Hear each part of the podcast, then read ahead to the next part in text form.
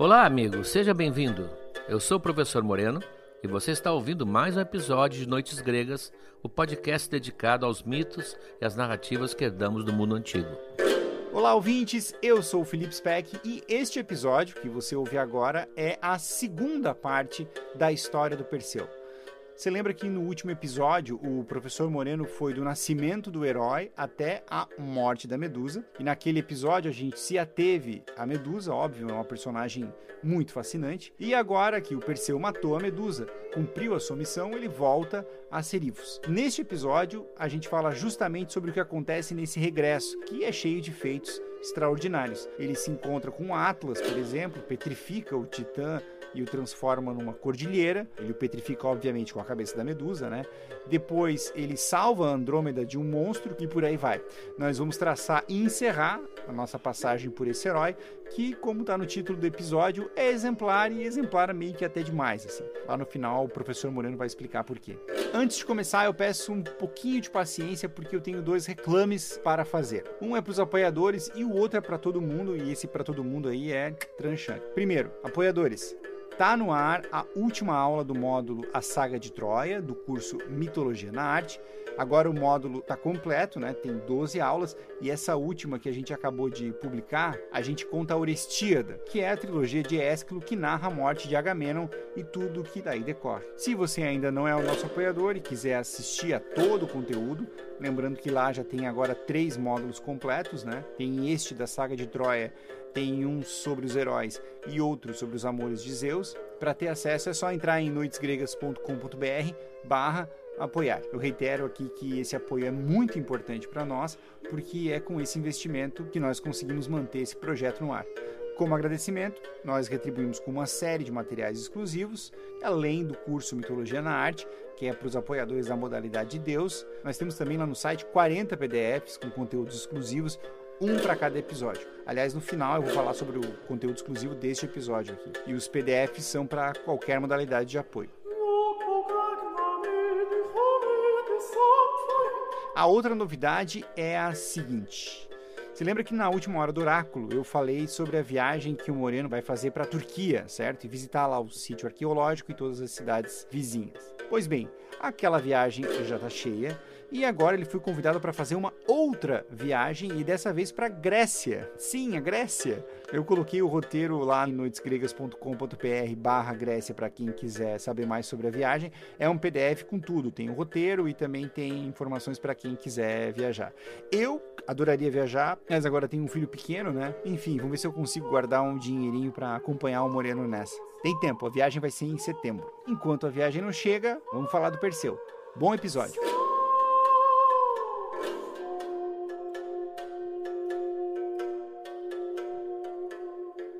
Chegamos hoje ao segundo episódio e o último da história do Perseu. Como nós deixamos esse herói no episódio passado, ele, depois de matar a Medusa, acondicionou a cabeça dela naquele famoso bornal que os deuses lhe emprestaram e consegue fugir, voando com as suas sandálias aladas, das outras duas górgonas que o perseguem. Agora, a sua ideia é voltar para casa, voltar para Serifos e entregar ao rei Polidetes o que ele tinha prometido e ver como é que ele consegue aliviar a situação da sua mãe, que continua lá sempre sofrendo o assédio do rei. Esse trajeto de volta para casa vai ter várias consequências. Ele, usando as suas sandálias, ele sobrevoa a Líbia. Líbia não é exatamente a Líbia de Gaddafi. A Líbia era um nome antigo dado genericamente para toda a região da África. Eles não tinham noção exatamente do que fosse a África toda. Eles não conheciam, eles conheciam o norte da África. Tanto que os mapas antigos traziam, depois ali do norte do Egito, o resto tudo tava, era escrito: aqui vivem os leões. Ric sunt leones. Por quê? Porque eles não sabiam, ali para eles era selvagem. Então, Líbia, quando se fala em Líbia, nesse mito, imagine-se ali o norte da África mesmo. Então, ele vindo voando por ali, ele, para começar, não se dá conta que a cabeça ainda está liberando coágulos de sangue. As veias estão né, seccionadas, estão sangrando e caem coágulos pretos lá de cima quando ele passa por sobre o deserto, uma ponta do deserto do Saara. E isso explicaria o nascimento de serpentes venenosíssimas. Ah, então, ele é o responsável, teria sido o responsável pela existência das víboras venenosas ali naquela região. Um detalhe muito importante é que ele voa com as sandálias aladas que foram emprestadas a ele. Mas como ao decepar a cabeça da medusa nasce, como nós vimos, o Pégaso, aquela figura maravilhosa, fantástica, que até hoje fascina todas as crianças que eu conheço, muitas pessoas confundiram uma coisa com a outra e colocaram o Perseu montado no Pégaso. Não, quando o Pégaso nasce, do pescoço da medusa, ele nasce, sobe e desaparece no azul do céu. Quem vai montar no Pégaso é outro herói que nós vamos ver mais tarde, o Belerofonte. Portanto, vocês vão ver quadros muitas vezes renascentistas, por exemplo, do Perseu voltando da sua expedição confortavelmente montado no Pégaso. Não está montado no Pégaso, ele anda, vou dar uma imagem bem clara, como se estivesse de patins. As sandálias aladas são como se fossem patins que ele desliza no céu. Alguns pintores leram bem o texto e fizeram fielmente essa, essa imagem. Bom, continuando o trajeto, ele chega na região do Atlas, aquele titã que nós já vimos várias vezes em vários episódios aqui. E ele está cansado, Perseu está cansado e pede uma pousada, pede que o Atlas o receba, ao menos por uma noite, para que ele possa dormir. E ele se apresenta. Diz, Olha, amigo, eh, se tu dás valor à linhagem, eu sou filho de Zeus, que não é pouca coisa. E se tu dás valor aos feitos, às façanhas, eu acabo de matar a Medusa. Portanto, eu tenho boas credenciais para te convencer a me receber. Mas o Atlas está desconfiadíssimo e diz: Não, não, não pode ser filho de Zeus, não me interessa. Eu não vou te dar abrigo aqui. Por que ele é tão grosseiro assim tão violento? Porque existia um oráculo, não esqueçam que o oráculo é às vezes uma profecia que fica suspensa, nós diríamos hoje em stand-by, até que ocorra o momento em que ele se realiza. Mas as pessoas sabem que esse oráculo existe, né? uma espécie assim de uh, aviso que no futuro acontecerá alguma coisa.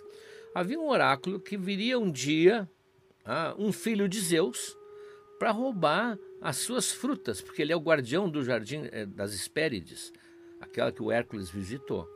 Então ele pensa que o Perseu é esse filho de Zeus e o repudia.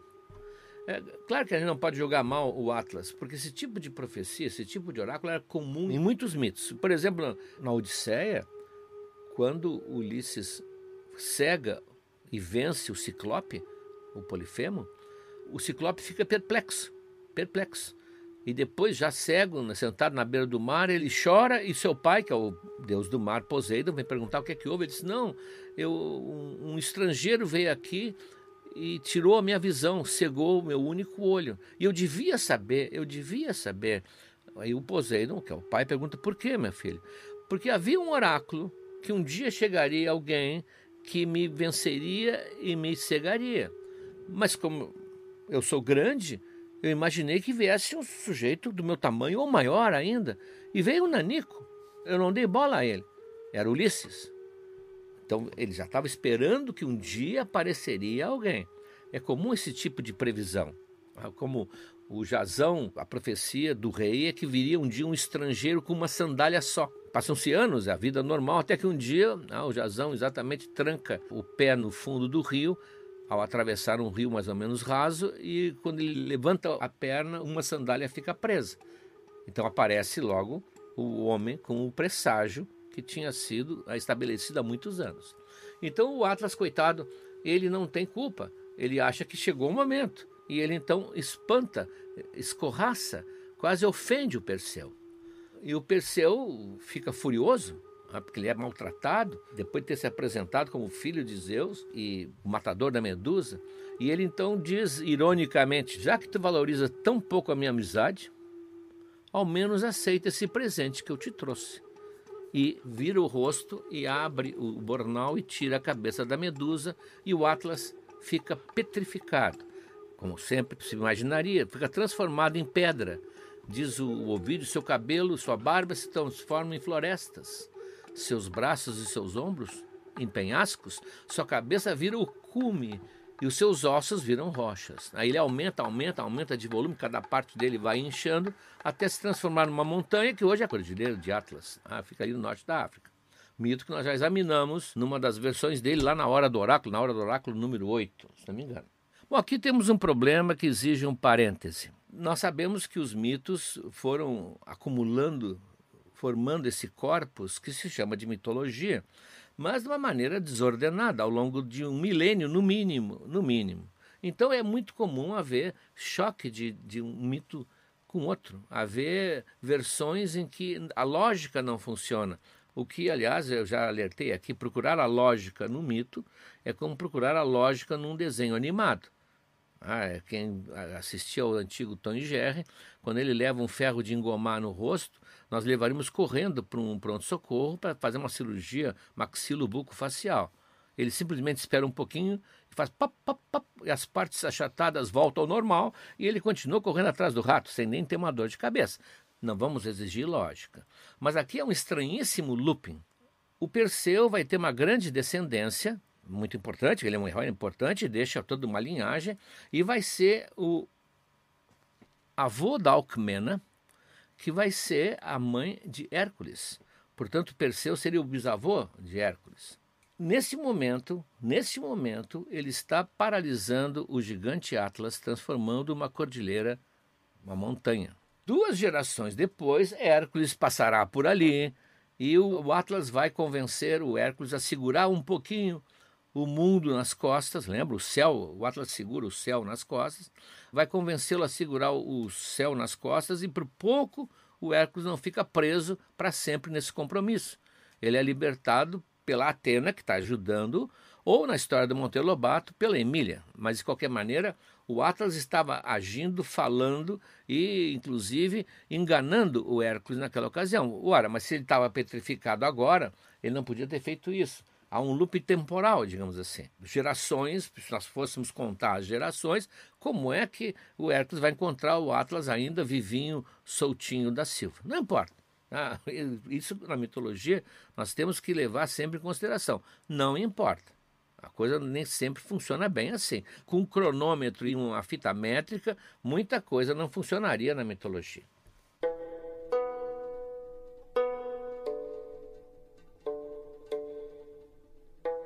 Continuando a sua viagem, chega um momento crucial desse trajeto, ou melhor, o um momento em que acontece a coisa mais importante.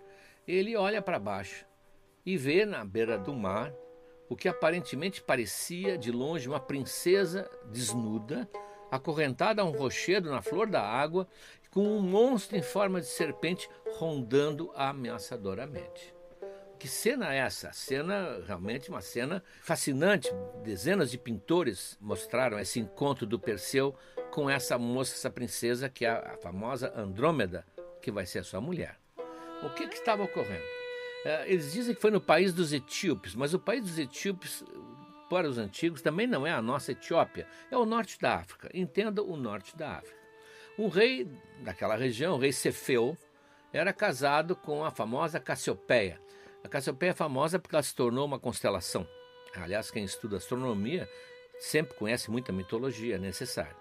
E a Cassiopeia é uma, uma rainha muito bonita e tinha essa filha, Andrômeda, também muito bonita, e ela arrogantemente, muito orgulhosa da sua beleza, disse que elas, as duas, eram tão bonitas, se não mais, que as próprias nereidas do mar. As nereidas são aquelas ninfas né, que tem no mar em grande quantidade. Bom, não, nós já sabemos, nós estamos no episódio 40. Quem acompanha desde o início sabe que existe uma coisa chamada híbris, que é aquele momento em que o homem perde noção dos seus limites e atravessa a barreira que o separa dos deuses. E sempre será punido. A famosa desmedida. Já vimos isso várias vezes e vão ver mais, mais ainda. Ao dizer que ela era tão bonita ou mais que as Nereidas, Cassiopeia evidentemente incorre na híbris. Um detalhe: os exemplos de híbridos em toda a mitologia mais ou menos se dividem assim. Quando são homens, personagens homens, essa desmedida surge quando há poder demais, um rei que tem poder demais, um herói que está muito, como diz minha filha, se achando. Nesse momento, a Ibris é registrada, o radar, digamos assim, do Olimpo, e ele vai ser castigado de alguma maneira. Ah, as tragédias gregas todas, isso ocorre quando são personagens masculinos.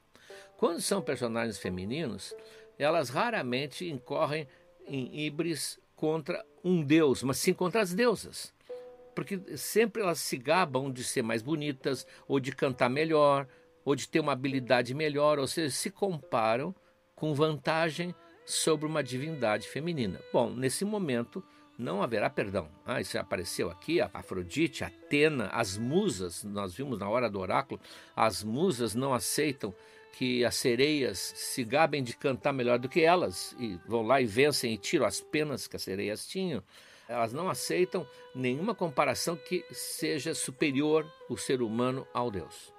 Então, nesse momento, a Cassiopeia atravessou a linha. Atravessou a linha, as Nereidas foram se queixar ao Poseidon, que é o deus encarregado do mar, e dizendo que era uma indignação, que era um absurdo isso. Então, ele envia um tsunami, ah, uma imensa onda que dá uma varrida no litoral desse país, e depois um grande monstro marinho é, que diz o mito que veio do Atlântico. É muito interessante, estamos sempre no Mediterrâneo. Portanto, esse monstro veio do lugar onde naquela época era considerado um, um mar desconhecido, aterrorizante, que era o oceano, o Oceano Atlântico. Então, esse monstro veio do Atlântico devastar a costa do país. O nome desse monstro, é, no mito, é Ketos, que veio dar o nosso seto. Seto, que é o cetáceo, como chamamos as baleias não, não, não, quer dizer que seja baleia, a descrição que inclusive o vídeo dá não é uma baleia, seria uma espécie de um dragão marinho, com garras, com dentes afiados, coisa que a baleia não tem. Né? Então esse monstro fica ali na face da cidade, aterrorizando todo mundo, e o rei faz aquilo que todos os reis faziam: vai ao oráculo, vai perguntar o que está acontecendo, como é que ele pode se livrar dessa presença assustadora na sua terra. O oráculo é taxativo. Ele tem que sacrificar o seu bem mais precioso, que no caso é a Andrômeda.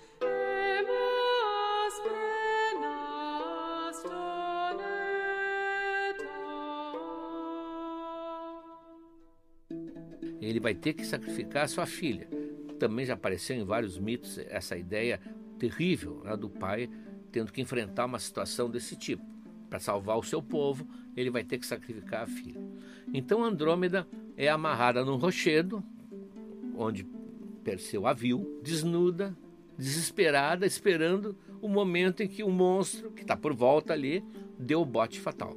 Ela tá, só está esperando a morte ali naquele momento. O Perseu, cuja reação nós vamos ver daqui a pouco na voz do Ovídio, que é um dos escritores mais agudos em termos de relações humanas da antiguidade, o Perseu vai até o palácio do rei Cefeu e fica sabendo o que está acontecendo. Então ele diz: Olha, eu não sou um ninguém. Se eu viesse aqui pedir a mão da princesa, eu não seria um pretendente desprezível. Eh, eu sou filho de Zeus, matei a temível Medusa e, se isso não basta, eu vou acrescentar mais uma coisa: eu vou lá salvá-la e vou matar o monstro. E com isso eu me considero um pretendente digno da mão dessa princesa. Bom, os pais evidentemente concordam. Ah, e prometem dar um dote régio, porque são reis, e ele então vai enfrentar o monstro.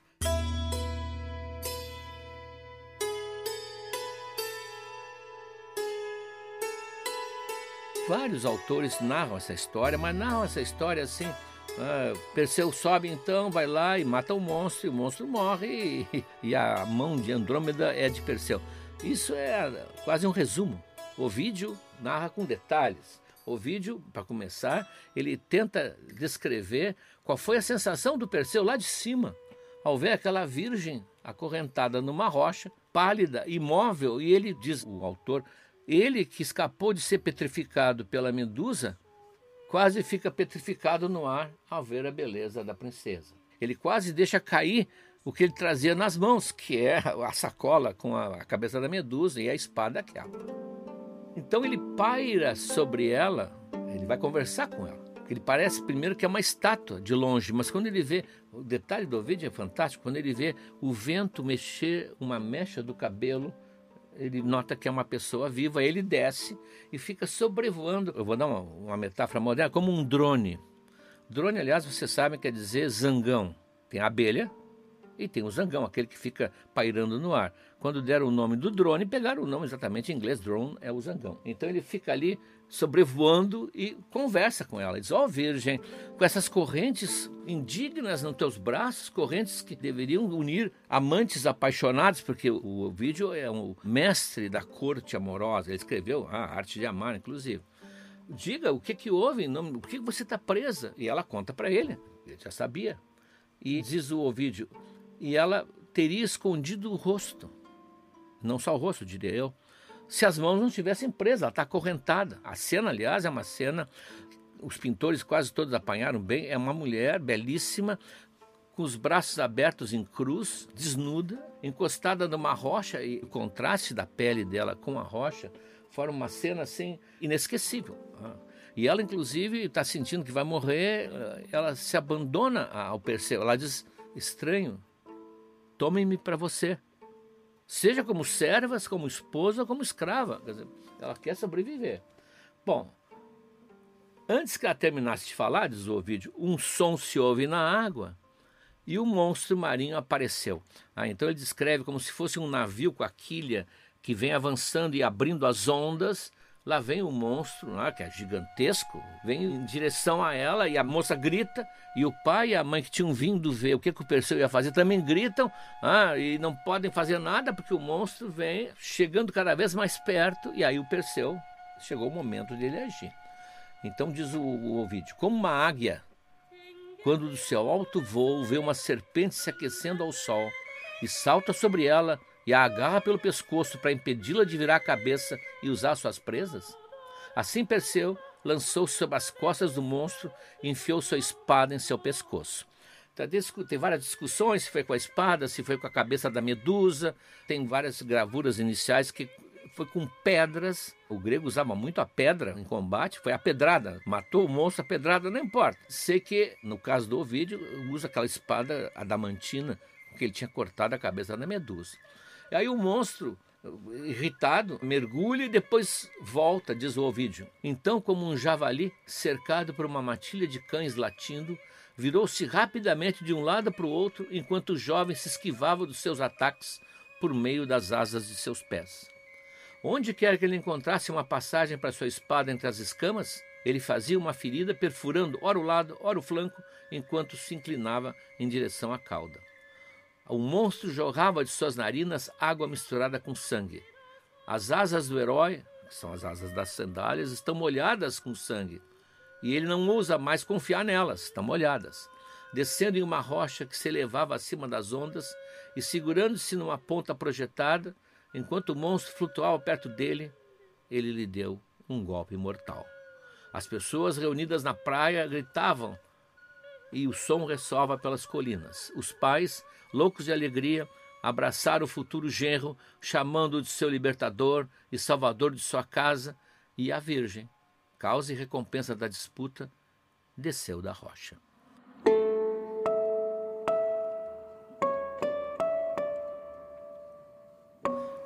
Cena épica. Né? O Perseu, no mano a mano com o monstro, mata o monstro. Aqui tem um detalhe interessante. Ele sujou a espada, está toda suja de sangue, não se mata um monstro com higiene. E ele então para na beira do mar para lavar a sua arma. E para lavar a sua espada, ele depõe do lado, em cima de algas, ele depõe o seu bornal com a cabeça da medusa.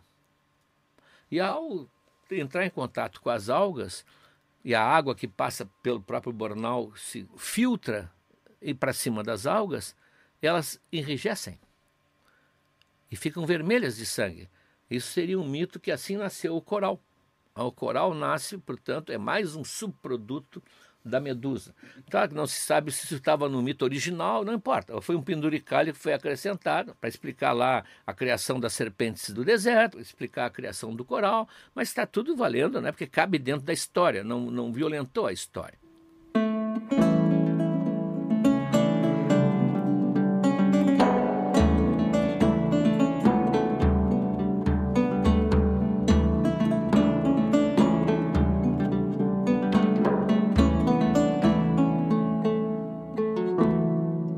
Perseu, então, vitorioso, prepara-se para o casamento.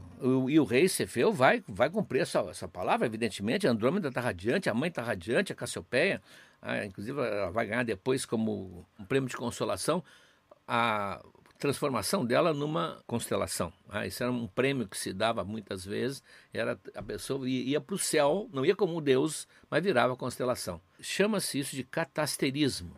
É a transformação de um personagem em uma constelação. Inclusive, muitas vezes, com problemas. A Hera, por exemplo, nós vamos ver mais tarde, odeia a Calisto e ela se transforma na ursa, a grande ursa, que é uma das grandes constelações do hemisfério norte.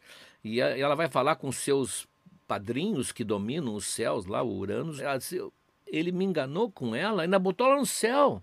Eu vou ter que aguentar isso. E aí, falando com o padrinho, puxando aqui, mexendo os pauzinhos, como se diz, ela consegue que nunca a grande ursa mergulhe no mar. Quem conhece o céu do hemisfério norte, a grande ursa nunca mergulha nas águas do mar, porque o mar, que é amigo da Hera, veta a passagem dela ali. Então, além disso, está tudo pronto para a grande festa. Quando Cefeu dá uma notícia desagradável para o Perseu, olha, tem um problema, esqueci de mencionar um detalhe a Andrômeda, que vai casar contigo, estava prometida ao meu irmão, meu irmão gêmeo, Fineu. E ele, pelo que eu soube, não ficou contente com a ideia e vem tomar satisfações. Ele e o seu exército, porque o irmão dele era belicoso. Perseu não contava com isso. O palácio é invadido, o palácio onde iam se realizar as bodas, é invadido por um grupo disposto a tumultuar a festa e impedir o casamento. Fineu na frente, alegando que a Andrômeda era noiva dele e não desse estranho que tinha aparecido. O Perseu avalia as forças inimigas, há uma série até de brigas e pugilatos, ele avalia e percebe que não é páreo para ele.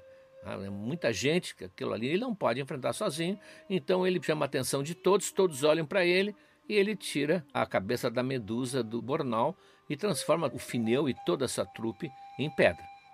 E assim ele vence o Fineu. Ele está usando a medusa como arma, que é realmente uma arma. Então ele pode agora voltar para Serifos, aquela ilha onde ficou a mãe dele. Ele volta com a sua mulher agora, está casado, onde está a Danae, a mãe dele, todo esse tempo sendo assediada pelo rei, o Polidectes, né, que não desistia de possuí-la. E ela, junto com aquele protetor que nós vimos no, no, episódio anterior, o Dictis, aquele pescador, ela tinha se refugiado num templo, porque no templo ela conseguia ainda assim manter o, o Polidectes longe. Quando chega o Perseu, o Perseu diz: Bom, eu tenho que solucionar esse problema. Ele tinha prometido ao rei trazer a cabeça da Medusa. Então ele avisa ao rei que voltou e quer dar contas da sua viagem. O rei, que não acredita que ele tenha conseguido, reúne todos os seus amigos, talvez com más intenções até contra o Perseu, e fica esperando o Perseu que chega com seu bornal no ombro. E o rei pergunta de maneira zombeteira, né? E aí, onde é que está?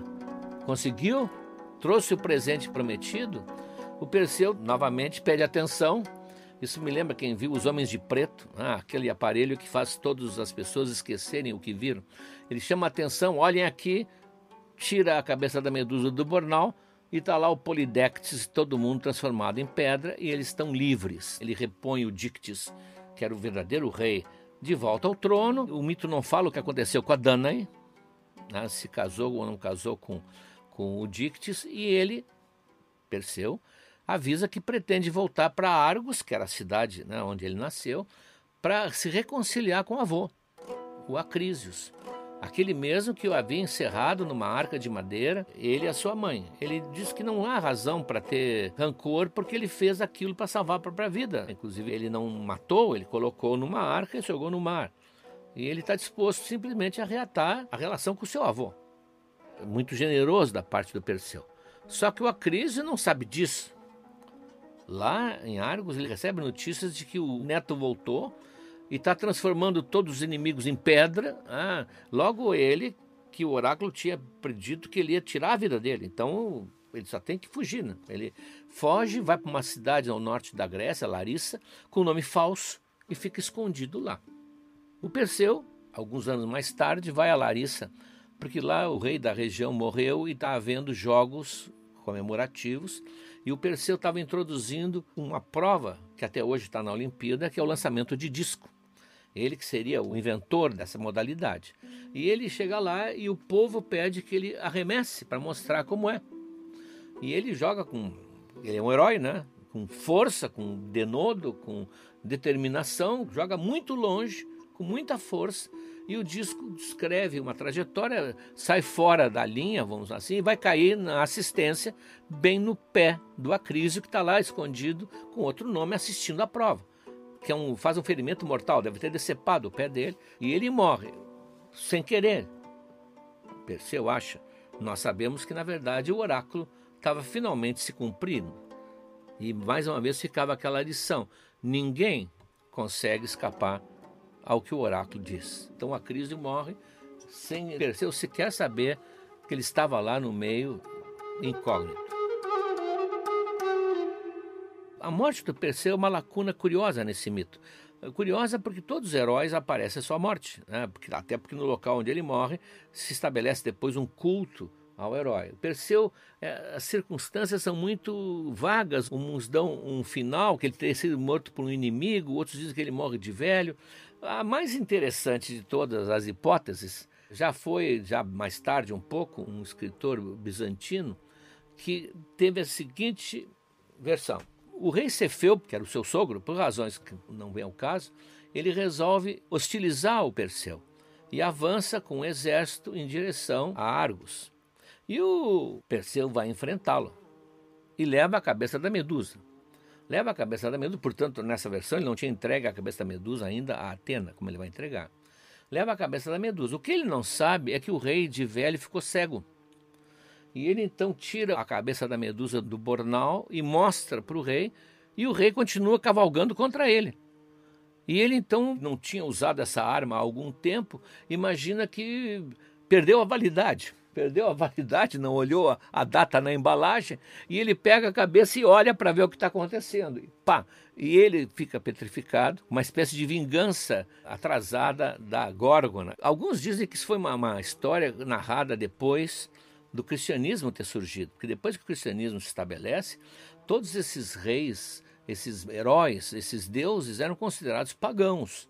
Então havia uma espécie de reação dos escritores cristãos para ridicularizar o paganismo.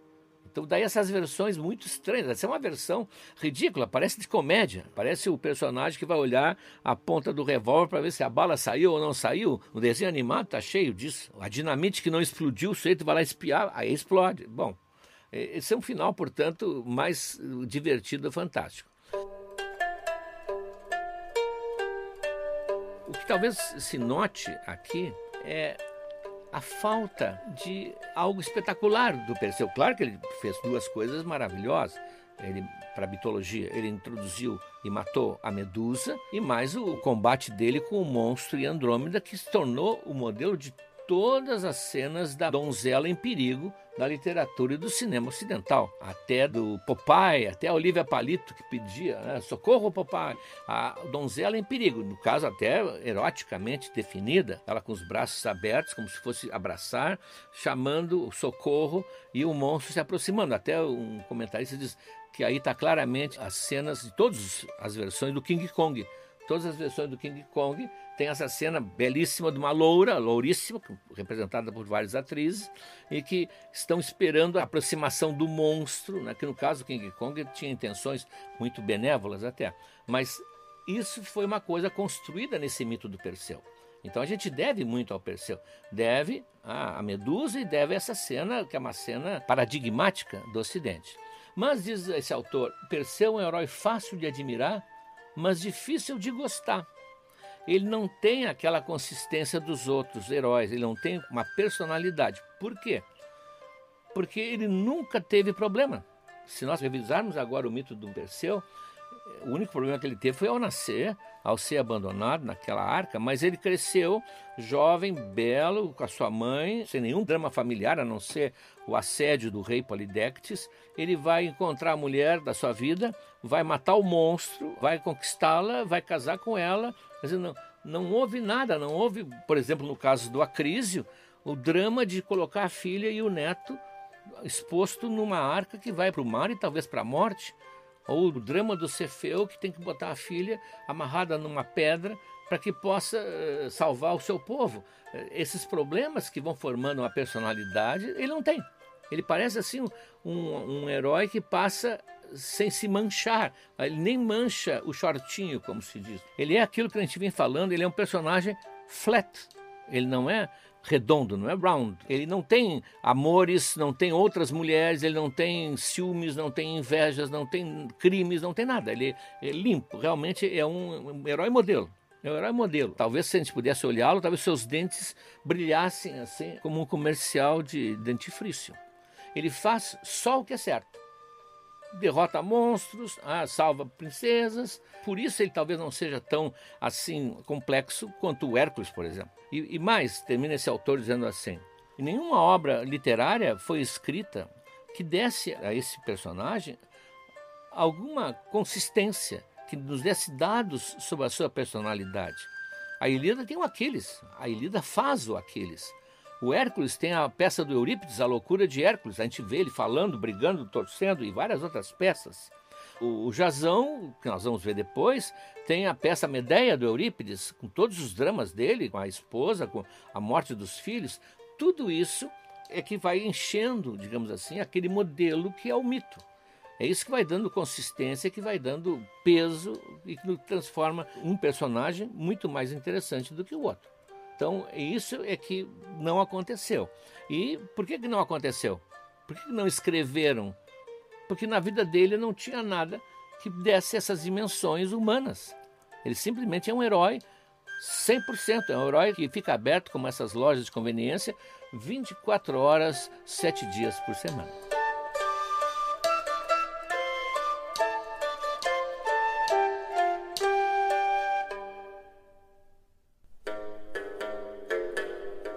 Queridas e queridos ouvintes, eu acabei de colocar lá na área do apoiador o PDF com material exclusivo. São quatro peças, uma delas, como sempre, são representações do Perseu, especificamente nas histórias que nós narramos aqui. E os outros três textos são, primeiro, um diálogo do Luciano de Samosata, é uma conversa entre o Tritão e as Nereidas, as Nereidas que tinham enviado o monstro lá para atacar Andrômeda. O texto, além de ter uma belíssima descrição da jovem presa no rochedo, o desfecho desse papo é maravilhoso. Tem o texto Perseu e Andrômeda, ou O Mais Feliz dos Três, é um texto do Jules Laforgue, é um poeta e romancista francês e que publicou em 1887 o livro Moralidades Lendárias, que é um conjunto de seis histórias do qual faz parte esse texto. Na versão do Laforgue, a Andrômeda e o monstro vivem amistosamente numa ilha isolada, e aí o Perseu chega, e não é esse herói exemplar sobre o qual falamos aqui, mas um fanfarrão assim. Ele vai lá enfrentar um monstro que, vejam bem, é amigo da Medusa. E tem um texto inédito do Moreno chamado Cassiopeia também foi para o céu, que fala sobre o catasterismo dos personagens periféricos ao Perseu. Catasterismo, como o Moreno falou, é a transformação de uma figura mitológica numa estrela ou numa constelação. E as noites gregas estão cheias delas. Já que nós falamos sobre o Pégaso, o próximo herói que a gente vai tratar será o Belerofonte. Mas antes, na semana que vem, tem mais uma hora do oráculo, tá bem? Um abraço, pessoal.